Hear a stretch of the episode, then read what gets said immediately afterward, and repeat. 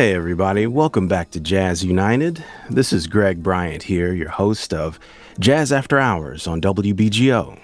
And this is Nate Chinen, editorial director at WBGO. Jazz United is our show, and it's all about the music, but it's also all about our thoughts about the music. Is that a That's little too right. meta? Um, I am so excited about this episode because we are celebrating a living legend. Um, Yes. Someone who means so much to the music. And I am speaking of the great composer, band leader, pianist, Carla Bley, uh, who, who is about to turn 85. Uh, she is an NEA jazz master, and she is one of our heroes. The music at the top of this episode was a little different.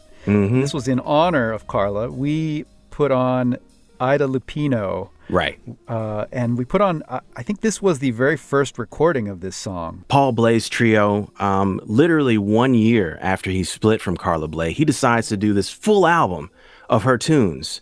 And it's incredible. For ESP Records, uh, Steve Swallow's, the bassist, Barry Altschul is the drummer. And uh, that was a good choice to put us in the right spirit for our conversation today.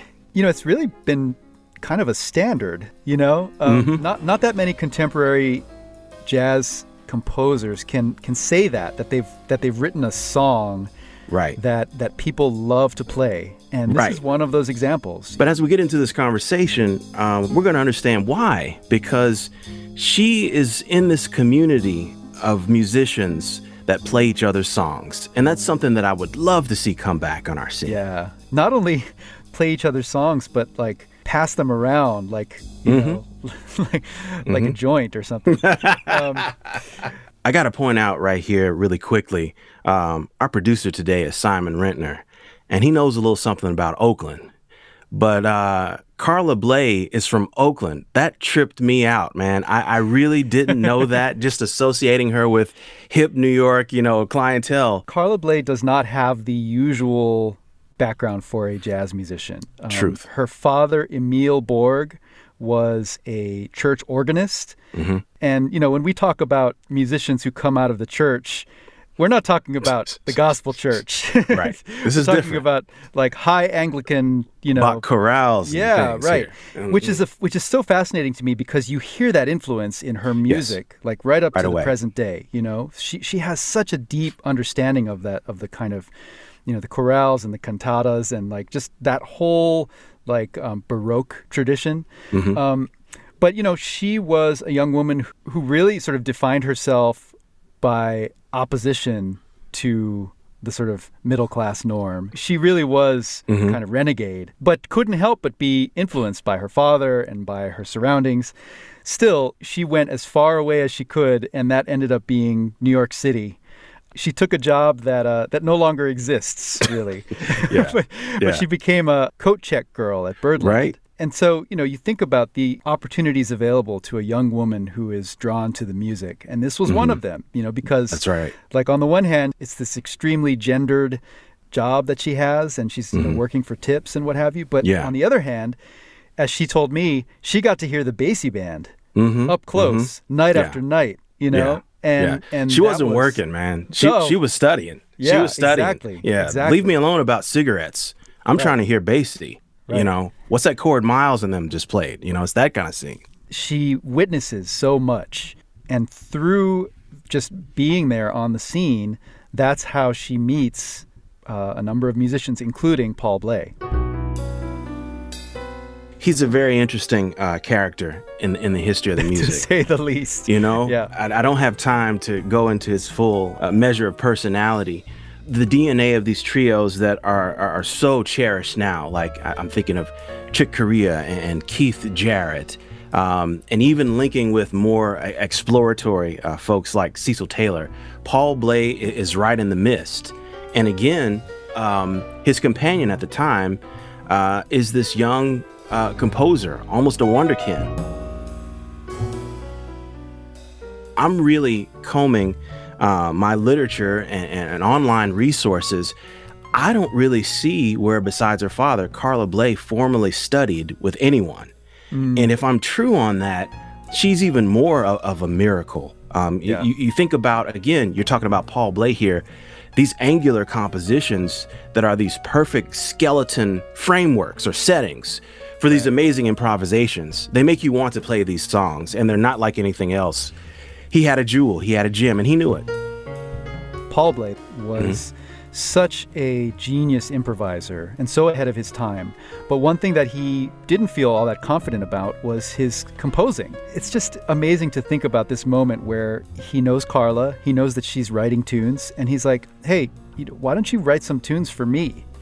And so that sparks this whole fire, right? It's like mm-hmm. she has a vehicle for her compositions. And she, man, she takes that and runs with it. That's a, a good segue to another piece of music, another Carla Bley tune. Good call. Vashkar.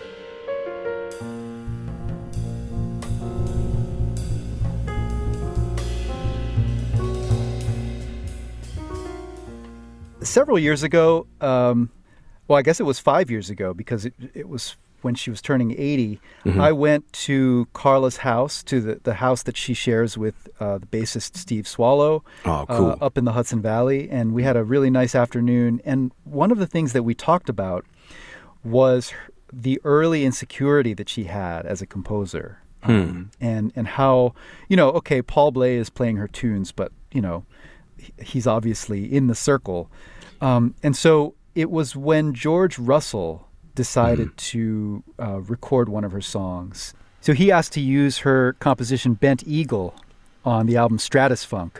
Carla Bley wrote a piece called Bent Eagle. She felt this enormous validation, you know, right. like like whoa, people actually want to deal with this material that I've created, you know. Mm-hmm. Um, and so Carla and Steve both talked about what a what a huge deal that was at the time.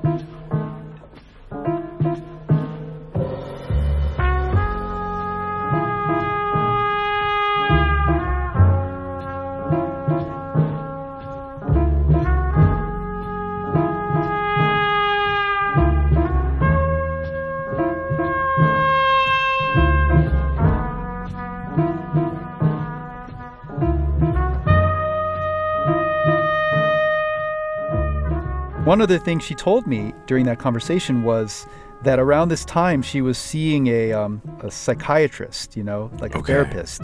And uh, she told this guy, like, that she was thinking about being a composer, and he suggested electroshock therapy. What? Yeah. Oh so, so, you know, when we talk about like needing validation as a young mm-hmm. woman in this music. Yeah. She's saying like I am a composer, and someone is like, yeah, you you've got delusions of grandeur. Oh like, my goodness. get back in your lane, you know. This is what she's up against. And thankfully, people like George Russell, people like Jimmy Giuffre, who is recording Carla's songs in his trio with Paul Bley and Steve Swallow, there's this early embrace of, mm-hmm. of what she's generating. You know, I, I, should also include vibraphonist Gary Burton in that yes, category. you should. And so it's really remarkable what she was up against, um, mm-hmm. um, but also the, the kind of community that supported her. This community is developing uh, in the mid 60s. Uh, even when she breaks away from Paul Bley and meets uh, trumpeter Michael Mantler, uh, the Austrian uh, trumpeter, there's a period in our music of upheaval. Um, some people were calling it free jazz, other people the new thing. Um, but there was a, a group of, of, musicians that put on a festival headed by trumpeter Bill Dixon, the October Revolution.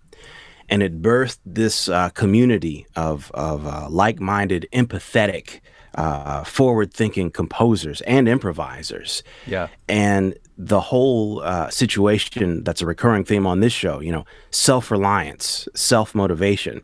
Uh, these guys uh, and women are, are, finding this community that they can not only perform their works with, uh, but the audience is starting to catch on. Hey, there's something in the water here in New York, and uh, let's pay attention to it.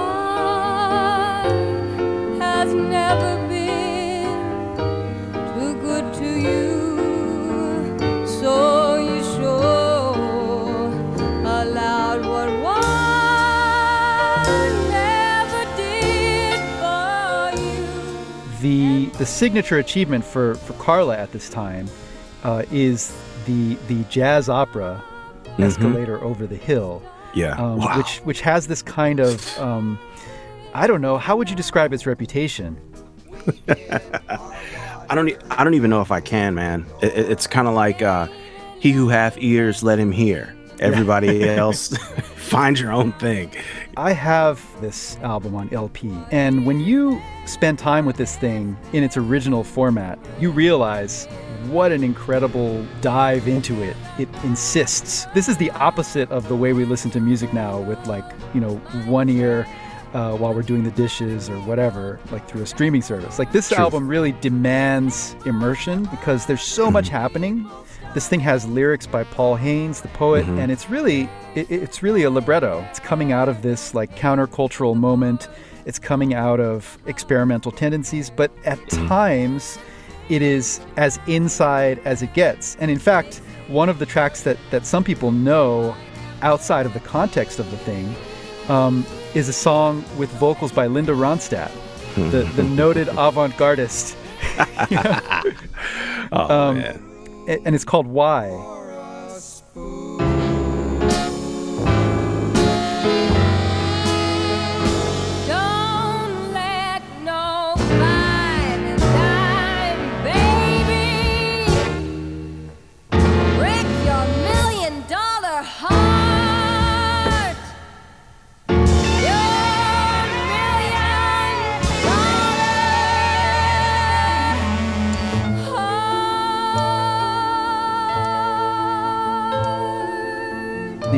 Hear that song, it is very consonant, connected to folklore, you know, mm-hmm. and it's also connected to a kind of popular music urge. But then you hear the horns kind of bubbling up and and being raucous and you know, so there's just this weird moment when someone like Linda Ronstadt would be on this like ungovernable avant-garde jazz Right. opera, you know. right, right. But you think about it, isn't that the age old argument? Folks who stay in their lane get discovered at some time or other. Folks who change it up a bunch, unless you have um, a ton of money, uh, it's hard for you. You're in it for the long haul. It's the circuitous path. And I think that's really one of the reasons, besides being um, an independent woman, that Carla Bley cannot land uh, a major label recording deal. Um, at, at one point, it almost seems like, you know, you throw a rock and anyone can get a re- record deal, but she doesn't. She has. To, she's forced into independence, um, and it's because, in my opinion, her scope is so broad and so wide. It's not one thing. It's all of these things, like you've stated. And that label, which still exists, is called Watt Records. Yeah. W A T T. Mm-hmm. And it's funny, you know, because Watt has been distributed by ECM for so long, people have, have sort of assumed that Carla Bley It's was an ECM. ECM artist. Yeah. I think she deserves so much credit for really being on the forefront of that independent label idea so long ago. a really cool thing happens to her in 1972. She gets a Guggenheim Fellowship. It's a cool embrace by the critical community. Um, but again, it's a system of having to, you know, put these resources back into the product. Uh, and early on, Manfred Eicher at ECM is actually seeking distribution through Carla's situation, but she won't. He won't sign Carla, which is kind of weird when you know when where the story ends. Right, right. Maybe this is a good moment to acknowledge that Carla Bley is an unusual character. Yeah. She's she is Yeah. she she For is sure. so the sure. definition of a sort of maverick artistic personality, Mm-hmm. um, and and has always been so right. And so, um, y- you mentioned it right that this idea of like if we can't pigeonhole you, then we can't sell you. Right. You know, I have a sort of theory. Um, maybe it's half formed, but tell me what you think of this. When I reflect on the music that she's making, especially in the 70s, right? So with mm-hmm. her own ensembles, also working with Charlie Haden in the Liberation Music Orchestra, which she conducts, um, there's this aesthetic that I associate with her. Like it's mm-hmm. this idea of an experimental artist who is deeply grounded in the craft, like mm-hmm. really understands the history and the and the vocabulary of a tradition, but is out to do something that's a little off. you know? Yeah. And it is inherently political, but it's not Mm-hmm. stridently so. It's kind of like, it's kind of looking at you sideways. Yeah. You know what I mean?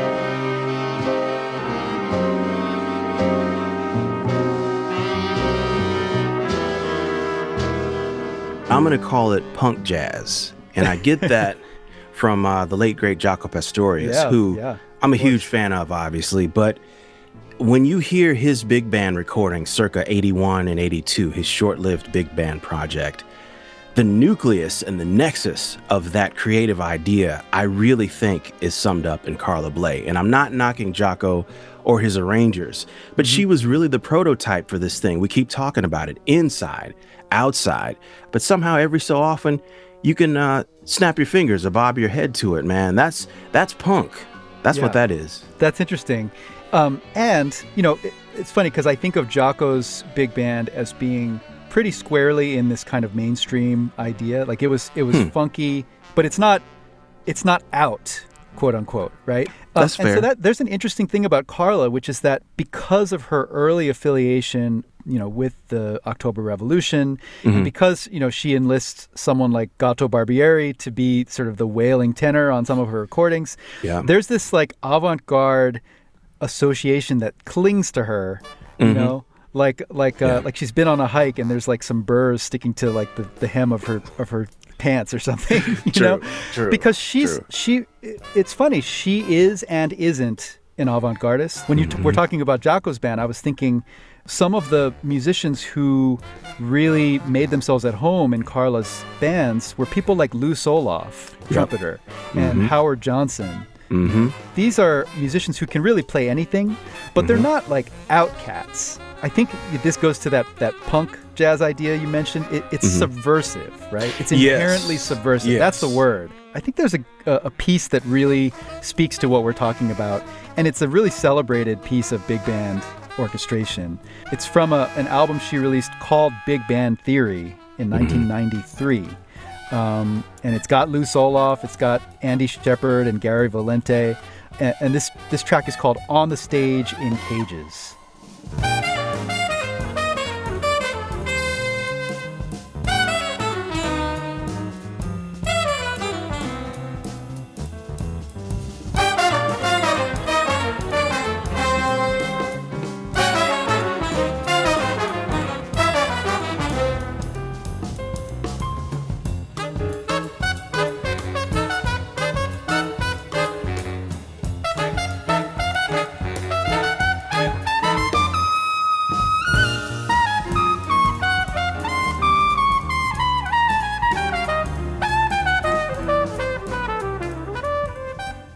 First thoughts.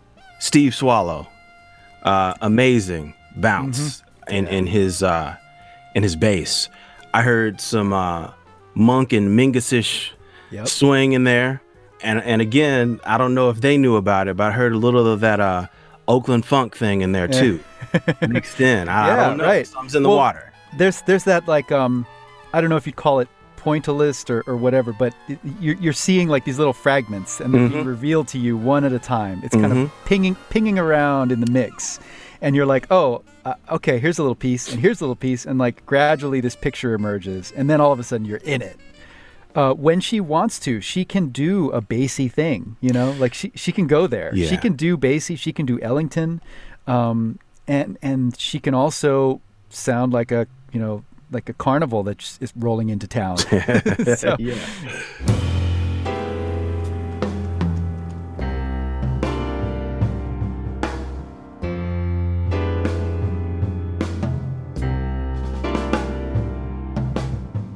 as you know time progresses um, the different ensembles that she chooses a couple of the smaller ones uh, the lost chords and then the trio specifically uh, with andy sheppard and, and steve uh, swallow being able to interpret big band music as a small group is a certain discipline because you have to know what you can leave out and what is essential.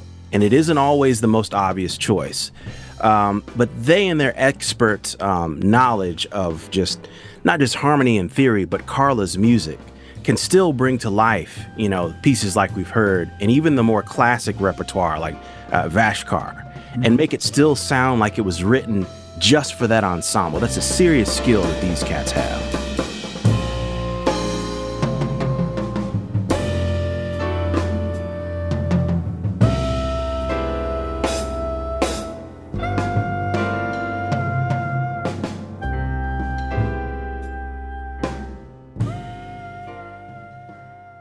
We should maybe pause for a moment to talk about her piano playing because the trio is where that really, you know, Good by point. necessity, it kind of takes center stage. And, you know, I, I really love her piano playing, but she is, you know, I, I think it's safe to say that she is primarily a composer who plays um, rather than a player who composes. Um, but she has such an identity on the instrument.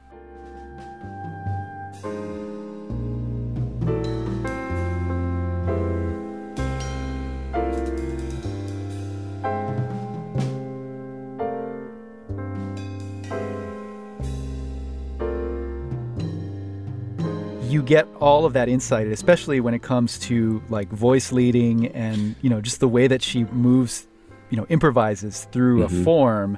Yeah. It's very informed by that big brain of hers. It's interesting, though, what she had to say about her piano playing when she talked to you at, at Big Ears. Yeah, yeah. This was um, 2019. This is the the most recent time that I saw her perform in person, uh, and this was at the Big Ears Festival as part of a 50th anniversary celebration for ECM.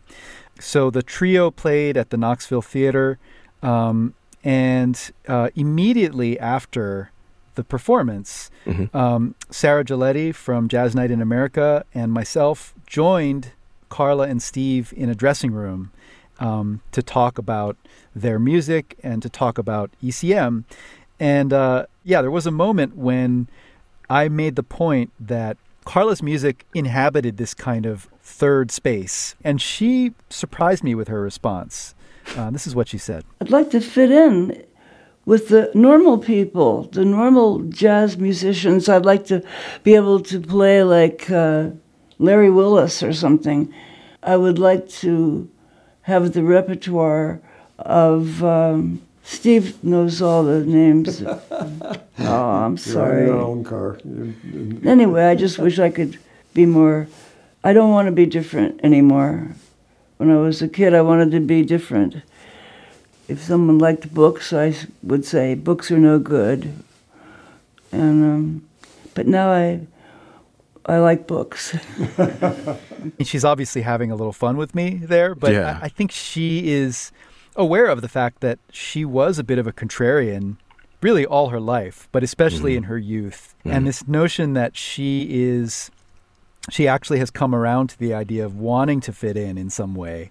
She was very moved by her acknowledgement as an NEA jazz master. Mm-hmm. Um, you know, it kind of surprised me Um, mm-hmm. because you know here I, I I just think Carla Bley is is always too hip for the rest of us. you know, like she doesn't care about that stuff. She doesn't need mm. to belong. You know, Yeah. but it really meant a lot to her to be considered a part of the jazz family. I never knew anything was spectacular until I would read about it years later. Even when I was living in New York, I was told later by journalists that it was an incredibly exciting time, and I had no idea. I was just trying to uh, learn about music and uh, pay the rent. I didn't know it was so as wonderful as it was. So I don't think I've ever known how exciting my life has been until after I've done it. So that was Carla Bley at the 2015 NEA Jazz Masters ceremony, speaking with our producer Simon Rentner for the checkout. All those years, it seemed like Carla was on ECM, and she actually wasn't. Right. Um, when we were in Knoxville, she talked about that a bit. Um, because in 2013, with the album Trios, she was actually signed to ECM. Um, and Mm-hmm. They it always came as- come back. It came as They news to a lot of back. Mm-hmm. people because you know they, they sent out an announcement. Oh, Carla Bley signs to ECM, and people were like, "Wait, what? She, this is news." Yeah. Um, but but here's what she had to say about it. This is the first time any record company ever asked me to m- make an album for it, the ECM thing. what if I had died when I was 25 years old? I wouldn't have hardly existed, musically speaking.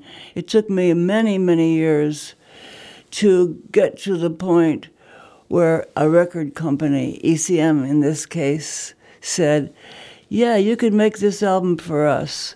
Because I remember we, distribu- we distributed ECM for quite a while. And then we were distributed by ECM, both of those extremes. And during the time when we were distributed by ECM, I could do whatever I wanted to do. And some of it was that scruff of the neck stuff where Manfred was just dragged into quiet storm music and just took it like a man. it was wonderful. I like disturbing him too. Man, it, it's a real trip to think about Carla Bley messing with Manfred Eicher. I mean, I've never met Manfred, but his reputa- his reputation precedes him. Yeah. Um, just uh, a, a stickler for detail in the best ways. But uh, as she said there, her sense of humor would not be deflated. Right. Uh, she was gonna egg him on just as Yeah. much. Well, she's Yeah. she she messes with everybody else. Why not mess with him? right? on the real.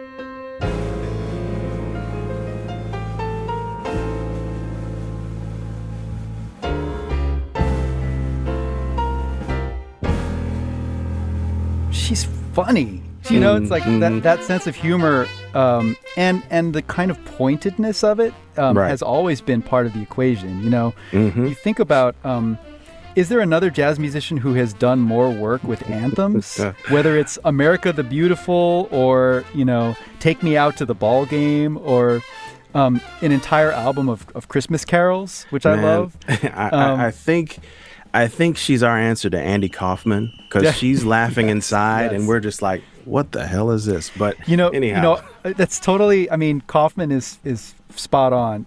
Just setting you a little bit on edge, you know, Mhm. so that you don't know exactly where she's coming from or what That's to right. expect. that's right.